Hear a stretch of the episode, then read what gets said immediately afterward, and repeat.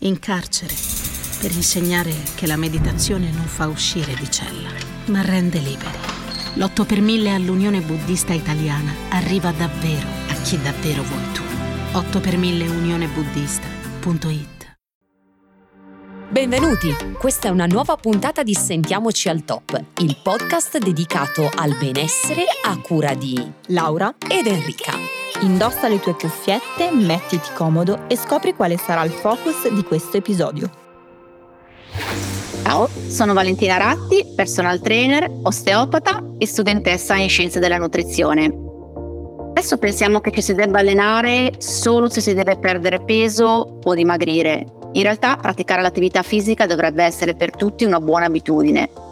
L'allenamento ci permette di mantenere o migliorare la nostra resistenza, aumentare la nostra energia e prevenire anche una serie di patologie come l'ostoporosi.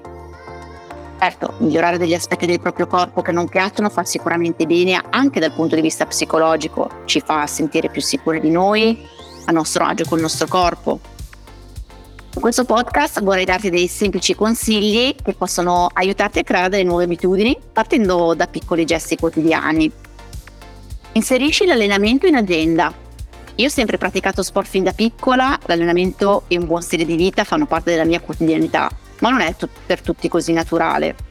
Ritagliarsi degli spazi chiari per il proprio allenamento aiuta a non rimandare al famoso lunedì prossimo. Terminato questo podcast, apri l'agenda e inizia col fissare due appuntamenti da 30 minuti per il tuo workout. Dopo quattro settimane questi appuntamenti possono diventare tre. Inizia con gradualità, Spesso si pensa che l'allenamento per essere efficace debba essere estenuante e questo porta a una sola conseguenza, il non allenarsi. Inizia con un'attività più dolce come una pratica di yoga o un pilates dedicata a principianti. Attiverai tutto il corpo, soprattutto la muscolatura profonda che determina la tua postura, allevierai le eventuali tensioni accumulate durante la giornata e soprattutto rilasserai la mente, permettendoti di dormire meglio.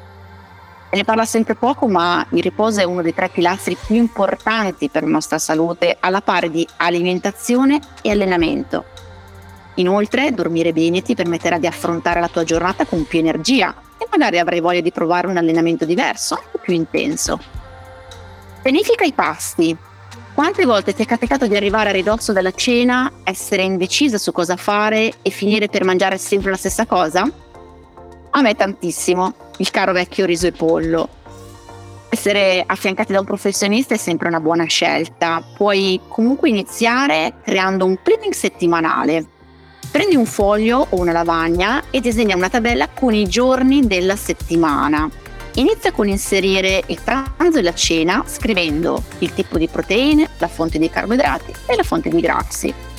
Così facendo riuscirai a diversificare gli alimenti che assumi perché avrai ben chiaro ciò che preparerai, eviterai gli sprechi facendo una spesa mirata e risparmierai tempo nelle preparazioni. Io per esempio cucino la sera prima in abbondanza anche per il pranzo che porterò al lavoro il giorno dopo.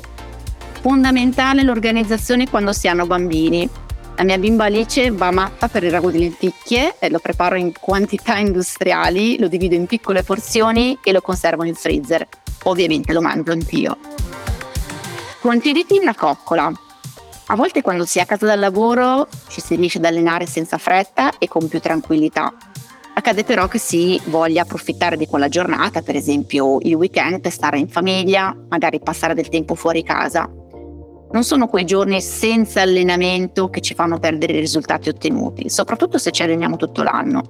La cosa importante è quello che facciamo e soprattutto mangiamo l'80% del tempo. Questo vuol dire godersi anche una bella pizza o l'aperitivo con le amiche senza senso di colpa. Migliora il tuo stile di vita. Ci sentiamo spesso dire non prendere l'ascensore, fai le scale, parcheggia lontano dal posto in cui devi andare e vai a piedi, lavori in ufficio, alzati ogni tot tempo e muoviti, cammina. Ma è davvero così importante? La risposta è sì. Più ci muoviamo durante il giorno, più facile sarà raggiungere i nostri obiettivi, soprattutto se si parla di mantenimento o perdita di peso. Rendo quindi il percorso più sostenibile. Ma non solo, alzarsi ogni tanto dal computer vuol dire anche migliorare la postura e quindi il benessere della schiena. Come possiamo capire se ci muoviamo abbastanza? Attraverso il contapassi. È presente sul telefono, quindi niente scuse. Controlla la media dei passi che fai al giorno e se è inferiore a 10.000 prova ad aumentare di 1.000 passi ad ogni settimana. Per esempio, se vedi che fai ultimamente 2.000 passi al giorno, prova entro settimana dopo a farne 3.000 e così via dicendo. Io per un periodo mi sono posta l'obiettivo di arrivare a 10.000 e vuoi sapere il risultato? Dopo un mese mi sentivo le gambe più sgonfie e leggere. Ovviamente ti parlo di una mia esperienza personale, ma questo per ricordare ciò di cui parlavamo prima, ovvero non è necessario ammazzarsi di allenamento e ricorrere a diete drastiche per raggiungere dei risultati. Secondo me allenarsi vuol dire prendersi cura di sé ritagliarsi un po' di tempo e fare del bene non soltanto al proprio corpo, ma soprattutto alla propria mente. Quindi concentrati su di te e goditi il percorso. Vi ricordo che potete trovarmi sul mio canale social Instagram come vale.ratti. Grazie per avermi ascoltata. A presto! Ricordati di attivare il tasto segui e la campanella per rimanere sempre aggiornato sulle nuove uscite. Non dimenticare inoltre di salvare le puntate facendo il download per poterle riascoltare quando vorrai. Seguici sui canali social di Osteo.Laura ed Henry underscore fitness. Mandaci i tuoi feedback, li aspettiamo. Ciao! Ciao. Sul fondo del mare per salvare una tartaruga centenaria e poi su tra le onde in tempesta per salvare una bambina appena nata l'8 per 1000 all'Unione Buddista Italiana arriva davvero a chi davvero vuoi tu.